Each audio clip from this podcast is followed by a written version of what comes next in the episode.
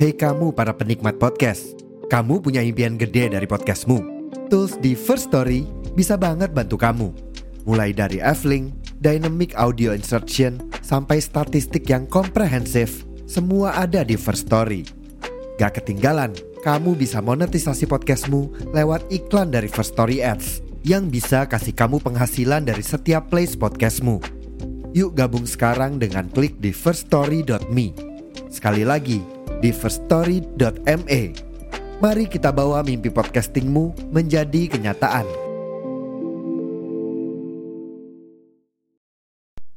Gua kira ini awalnya kayak Iron Man, tapi warnanya biru aja. Ternyata setelah nonton, bagus. Bagus coy. Damn. Gua salah penilaian di awal dan setelah gua nonton, menyenangkan sekali, menyenangkan sekali untuk ditonton. Nah, gue mau bahas dari perspektif yang gue suka soal film Blue Beetle.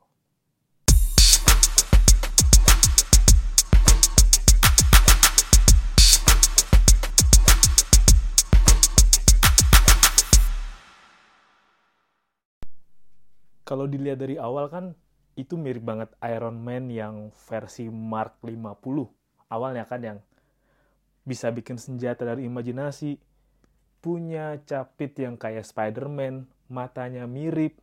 Setelah gue tonton, dan BTW gue nonton ini nggak pakai baca spoilernya dulu, nggak pakai nonton, eh nggak pakai baca dulu, ini tentang apa sih, ini kayak gimana sih. Gue cuma penasaran karena udah download.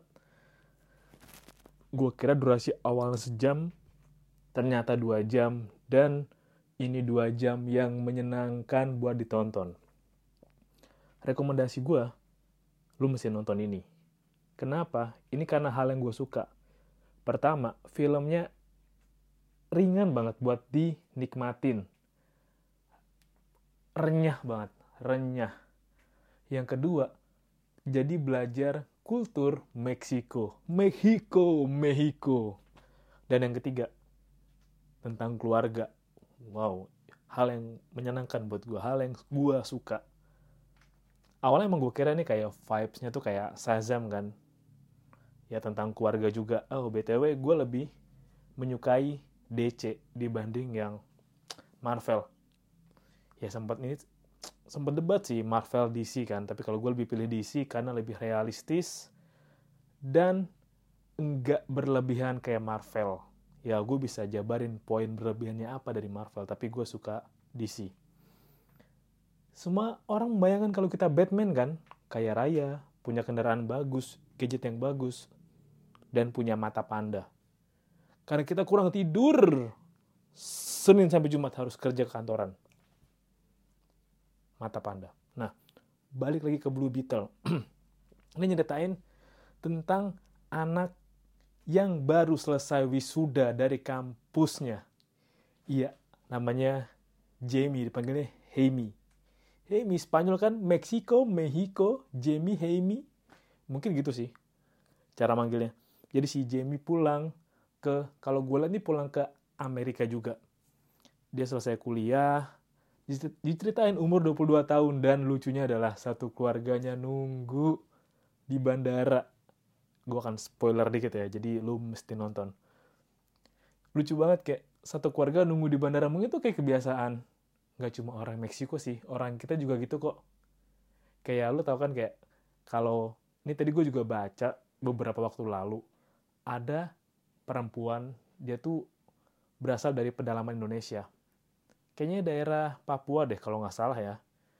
Dia lulus wisuda keluarganya yang berada di rumahnya yang agak pelosok ke dalam itu keluar jalan ratusan kilo buat lihat keluarganya wisuda. Menyenangkan sekali, dukungan keluarga menyenangkan sekali. Ini juga sama, jadi kayak Jamie Hemi pulang dari lulus dari universitas setelah wisuda, dijemput keluarganya di bandara, dan gue suka banget Paman Rudy. Paman Rudy adalah My Good Mood. Paman Rudy itu favorit banget sih, favorit banget. Damn. Dan ya lu tau lah, menyenangkan sekali mobilnya dinamain Taco. Jadi memang setelah dia lulus wisuda, pulang ke rumah dan diceritain kenyataannya sama adiknya namanya Mili. Karakter adiknya keren sih. Karakter orang yang apa adanya, satir, sarkas, realistis. Ceritain bahwa ya keluarganya mengalami bangkrut, rumahnya disita, bengkelnya disita juga oleh perusahaan court. Terus ya si Jamie bilang, oke, okay, gue mau mengubah keadaan keluarga kita. Gue harus cari jalan keluarnya. Dan ya berharaplah lima tahun ke depan kita akan mengubah nasib keluarga kita. Dan ternyata ya udah bener. Si Jamie duduk gitu kan deh. Dibilang suatu saat nanti gue akan duduk, gue akan berdiri di depan kolam melihat pemandangan sekitar sambil ngeliatin gila gue berhasil sampai sini nih. Ternyata, iya dia sampai sana, tapi kerja di kantornya Court ini. Dan akhirnya setelah Rea, setelah banyak scene, ketemulah nih sama si Jenny. Jenny, Jenny nanti akan jadi tokoh yang penentu untuk kenalin si kumbang namanya Kajida ke si Heimi. Pengenalan munculnya Blue Beetle yang pertama menyenangkan sih, menyenangkan banget. Dibawa ke rumah, terus tiba-tiba dia kumbangnya menyatu sama si Hemi berantakin rumahnya anjir. Atau rumahnya bolong. Kita tiga bulan lagi mesti keluar dari rumah kita diusir sama pemilik rumah ini karena kita nggak sanggup bayar harga sewanya naik pergi udah berubah jadi Blue Beetle Roman Rudi ngira dia kesurupan. Fuck, lucu banget. Lucu banget. Lucu banget, mengenalannya lucu. Kedekatannya lekat sekali. Tapi itu ada satu scene di mana setelah Hemi sadar dari penggabungan dia sama si Blue Beetle, dia kebangun gak bisa tidur dia temuin bapaknya Alberto di luar lagi duduk merenung.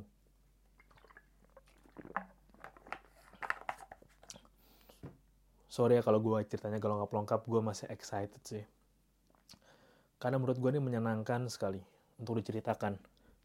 Jadi setelah Jamie berusaha beradaptasi dengan Blue Beetle ya dia kebangun dan dia sadar terus dia nggak bisa tidur dia nemuin bapaknya keluar Alberto ini dialog yang gue suka dialog yang bagus banget dia duduk sama bapaknya keluar terus kayak dia bilang e, Papa, aku minta maaf karena aku belum bisa membahagiakan keluarga ini.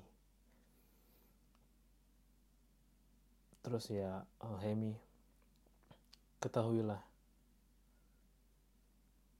Kau tahu, aku merawat kaktus ini dari 10 tahun yang lalu dan lihat sekarang. Kau dan Milly sudah besar dan indah. Begitu pula dengan kaktus ini. Hei Jamie, Ketahuilah, kaktus, kendaraan, rumah, itu semua perjalanan. Dan perjalanan itu tidak ada yang selamanya sama. Tidak pernah menetap, terus berjalan. Dan kita tidak pernah tahu akan seperti apa keadaan kita ke depan. Dan semua orang punya tujuan yang masing-masing. Terus Jamie nanya, Uh, terus tujuan papa di sini apa? Uh, entahlah. Papa juga nggak tahu tujuan papa di sini apa. Tapi yang jelas, papa saat ini berada di sini di samping kamu untuk mendukung kamu. Kau tidak perlu khawatir lah. Suatu saat waktumu juga akan tiba. Jangan dipikirkan. itu gue suka banget sih suka banget suka banget lu kalau mau nonton adegan lengkapnya lu bisa nonton di menit 19 ke atas. Bener sih gue bisa ngerasain kayak umur 22 tahun baru lulus nggak tahu mau ngapain resah berharap bisa mengubah nasib keluarga. Dan ya ya, ya yang dirasain orang umur 22 tahun dengan keluarganya yang ramai karena di sana ada Papa Alberto, terus ibunya, neneknya, si Nana, Paman Rudi, Mili adenya, dan si Hemi ada enam. Di rumah yang bisa dibilang nggak begitu gede sih. Tapi yakin semua orang ada waktunya. Dan penggambaran betapa kekeluargaannya Meksiko tuh digambarin di sini dengan baik sih. Digambarin sekali dengan baik. Gue seneng, seneng banget gue ngeliatinnya. Karena tuh, kalau musuhnya pertama bilang gitu kan, kayak tokoh jahatnya bilang kayak, ya karena kepedulian lu sama keluarga itu, yang buat lo lemah dan gampang diserang. Tapi memang terbukti bahwa ya, sebenarnya orang yang tokoh yang villain yang jahatnya bilang gitu karena dia dulu sayang banget sama ibunya, tapi ibunya meninggal di depannya karena kena bom yang jatuh dari pesawat. Karena pada saat itu keadaan lagi perang. Kebayang sih keadaan kayak saudara kita di Gaza sekarang. Kehilangan orang tua itu depan mata lagi karena serangan Israel. Ya, sedih dan traumanya tuh terus dibawa sampai dewasa. Tapi gue balik lagi ke film Blue Beetle. Menyenangkan banget, menyenangkan banget buat ditonton. Karena tuh itu aja diceritain pas si Jamie pertama kali dianterin lah ke court industri kan karena ketemu si Jenny bilang udah lo mau kerja nggak nih kerja di perusahaan gue coba cari pekerja, posisi pekerjaan buat lu deh lu datang ya ke perusahaan gue itu juga diantar sekeluarga naik mobil berenam nganter. Ayo semangat Jamie semangat ini semangat semangat. Anjir. Duh bagus banget bagus banget. Dan ini ini sih ini dan paman Rudy tuh terbaik menurut gua. Karakter yang terbaik juga dengan Alberto juga. Ada scene di mana paman Rudy ini punya alat yang bisa ngebantu jalannya tugas dan di pos terakhir di credit scene dan gue tadi sempat nonton beberapa YouTube yang nyeritain soal credit scene dari apa yang dibuat oleh paman Rudy ini punya dampak untuk film berikutnya. Jadi si Paman Rudy ini kan bikin alat gitu yang bisa mengecoh sinyal atau yang menghalau jaringan lah ke CCTV yang ada di gedung karena si Jamie sama Jenny mau ngambil kunci buat ngendalin si Blue Beetle. Lo tau nggak? Ini lucu banget. Lucu banget. Jadi alatnya Paman Rudy nih pas dinyalain di mobil dinyalain pakai generator mobil lagi tuh dia kan sinyal buat ngecoh kamera CCTV ya lo tau nggak apa yang dimunculin di kamera CCTV di menara itu di tower itu tayangan superhero kartun Spanyol. Kapten CH dimunculin kayak iya terus ada yang yang tiga orang bingung kayak apa nih? Ini sinyal CCTV kita dijebak dijebak. Tapi ada satu nonton di belakang kayak hahaha lucu banget kok nggak tahu tuh siapa? Alatnya berguna anjir. Anjir anjir. Asli nggak ada yang nyangka loh. Dan pas dikenalin ke markasnya Blue Beetle pertama itu paman Rudy terbaik sih. Dia udah kayak Alfred tapi versi ugal-ugalannya. Kayak Alfred dia ngerti alat dia bongkar alat dia jadi operatornya. Uh anjir anjir.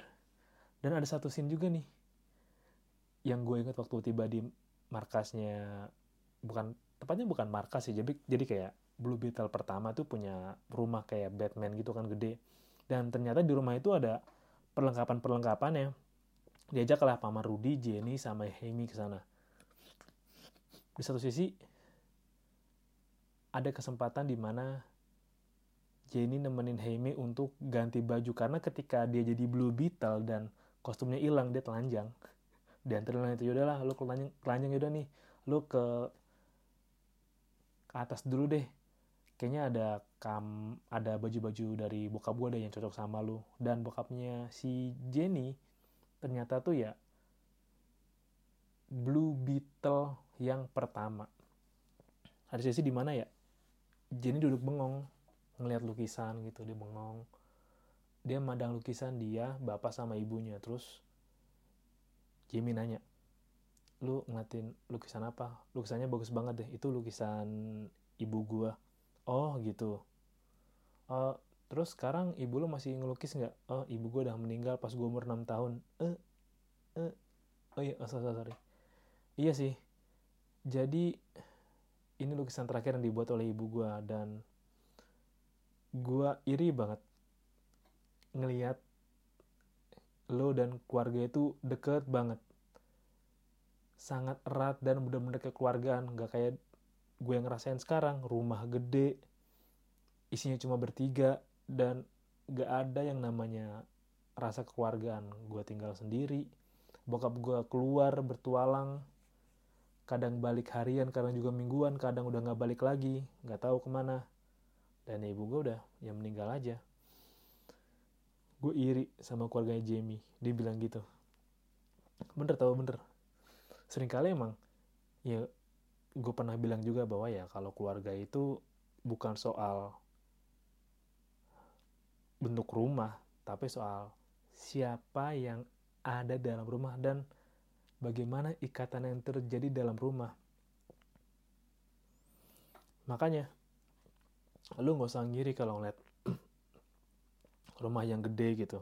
Kalau lo merasa iri kayak Ih, rumahnya gede banget enak ya tinggal di situ. Enak ya. Uh tempatnya bagus kasurnya bagus semuanya serba bagus. Tapi ya bisa jadi tuh nggak kayak rumah. Nggak ada interaksi nggak ada ngobrol-ngobrol nggak ada cerita-cerita. Ya hanya bangunan aja. Isi rumahnya tuh nggak ada di sana. Masing-masing punya kesibukan masing-masing. Dan di sini digambarin bahwa ya kita keluarga Meksiko bener-bener deket banget ya pokoknya kenal satu sama lain lah. Dan ini gue lengkap dikit dan bangsatnya tuh. Bangsat banget emang Paman Rudi. Paman Rudi bilang ke Jenny oh enggak enggak enggak. Yang manggil gue Rudi itu temen tongkrongan gue nama asli gue Caesar Caesar dan itu Paman Rudi nolong banget sih. Nolong banget asli. Wah bagus banget bagus banget. Dan saran gue lo mesti nonton sih karena tuh gue spoiler dikit ya. Ini bagian juga satu bagian yang anjing bagus banget dikemasnya bagus men. Jadi ada kala di mana si Jamie diculik sama musuh buat diambil data si Kajida untuk si tokoh jahatnya ini bikin kayak Kajida tapi versi ya perlengkapan tempur lah yang bisa nempel di punggung orang dan bikin tuh kayak punya armor khusus. Keluarganya ini berusaha untuk nolong si Heimi. Ada neneknya, ibunya, dan adiknya. Dan BTW nanti bapaknya meninggal nanti gue cerita di belakang. Jadi bertiga ini nolong sama si Pamarudi sama Jenny nolongin ngejar. Sebelum bantuin si Heimi, mereka diundang ke markasnya si Blue Beetle pertama dia ada nih lo mau nggak nih? Si Jenny nawarin lo mau nggak nih mainan punya bokap gue pas dibongkar? Emang ada peralatan bersenjata sih ada sarung tangan kayak Iron Man ada permen karet yang khusus. Dan si Nana neneknya itu ngambil senjata kayak apa sih yang senjata yang otomatis sekali tembak tuh keluar 6 peluru gitu yang bulat yang muter. Wah anjir. Terus adanya si Hiemi, si Mili kaget. E, nenek, kenapa nenek bawa itu?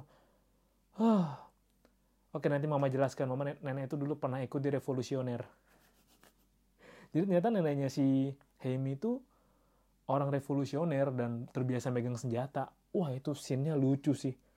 Gue nggak bisa nyeritain dengan rinci karena lu mesti ngalamin sendiri ngelihat momen itu dengan aksen Spanyol, terus dengan bahasa tubuhnya orang Spanyol wah bagus men bagus.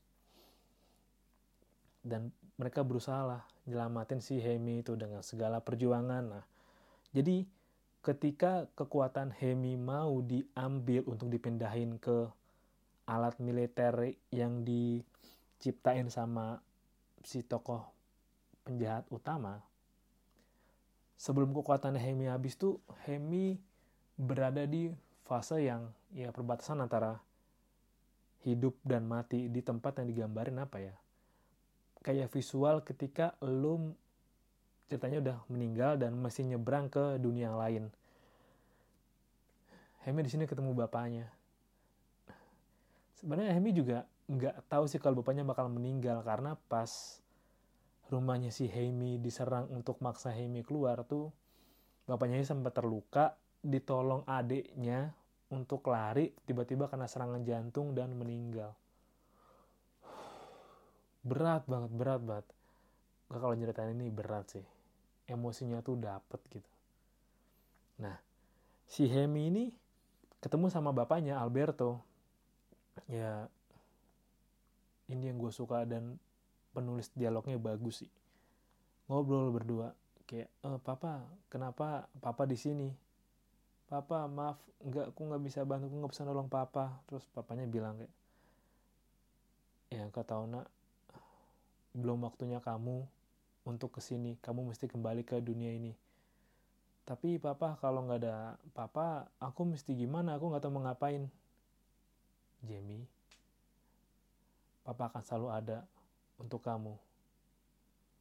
Dan kamu mesti tahu terkadang kita nggak bisa memilih untuk jadi apa. Terkadang memang takdir yang memilih kita. Kita nggak akan pernah tahu kenapa takdir itu yang memilih kita. Karena suatu saat takdir itulah yang menjawab mengapa kita yang dipilih. Sama kayak ketika kamu yang dipilih menjadi Blue Beetle sekarang. Maksudnya udahlah bapaknya pamit, pergi dan Hemi kembali dengan Blue Beetle dan hidup lagi dan sadar lagi. Itu menurut gue dialog yang bagus sih, dialog yang bagus. Gue juga pernah bilang sebelumnya kan, terkadang tuh terkadang memang kita tuh nggak bisa milih mau jadi apa. Terkadang memang kita yang dipilih oleh suatu hal yang besar di luar sana untuk menjadi sesuatu. Terkadang memang itu datang aja ke kita. Kita nggak minta, kita nggak milih, kita nggak berharap, tapi memang kita diberikan itu dan selalu ada alasan kenapa kita yang dipilih dan seiring dengan datangnya hal besar dan hal yang baik, semakin besar pula tanggung jawab yang harus kita lakukan. Oh, seperti biasalah. Pertarungan antara karakter penjahat pertama, tokoh penjahat sama Jamie dan ternyata ya tokoh penjahat juga punya masa lalu yang kelam. Kayak tadi gue bilang penjahat yang pertama itu juga masa lalu yang kelam dia bilang bahwa ya karena lu ingin melindungi keluarga lu makanya lu lemah. Padahal dia punya masa lalu yang kelam ketika dari kecil jadi tahanan perang ketika kecil dibiasa dididik yang keras ketika dari kecil terbiasa dididik untuk bisa pegang senjata ibunya meninggal di depan dia dia jadi tentara kemudian dia kena ranjau kehilangan kaki dan tangannya. Dia mau atau mengikuti keinginan penjahat pertama demi kehidupan dia. Dan ujungnya ya, lo bisa nonton sendiri deh. Sangat menyenangkan sih untuk ditonton dan gue senang banget. Katanya sih ada lanjutannya sih, kalau tadi gue liat di komiknya ternyata ada lanjutannya ada Gold and Blue. Tapi nanti belum tahu kapan lah dan gue berharap akan ada lanjutannya dan ya ini satu universe sama DC gue belum tahu juga apakah bakal ketemu sama Superman atau sama The Flash belum tahu. Tapi kalau menonton ini pastiin lu dengan kondisi yang tenang, santai, dan dalam emosi yang baik. Atau kalau emang emosi lagi kurang baik, ya lu bisa tonton ini sebagai referensi lu. Atau bahkan referensi film yang bisa lu tonton sebelum lu tidur. Biar lu ngerasa lebih enak moodnya. Karena ya, gue merasa lebih nyaman sih dan lebih tenang setelah nonton ini. Maaf gue udah salah sangka. Ternyata bukan Iron Man biru, bukan Iron Man biru. Ternyata ya ya Blue Beetle. film yang menyenangkan buat ditonton, cerita yang bagus, dialog yang bagus, dan akhirnya kita jadi mengenal kebudayaan Meksiko kayak apa. Lo nggak penasaran sama budaya-budaya lain yang ada di belahan dunia lain, di negara lain, atau bahkan di negeri sendiri, lo nggak penasaran seperti apa budaya yang ada di Pulau Sumatera, Kalimantan, Sulawesi, Papua. Gak penasaran? Gue penasaran sih. Terima kasih udah dengerin episode kali ini dan sampai jumpa di episode berikutnya. Bye-bye.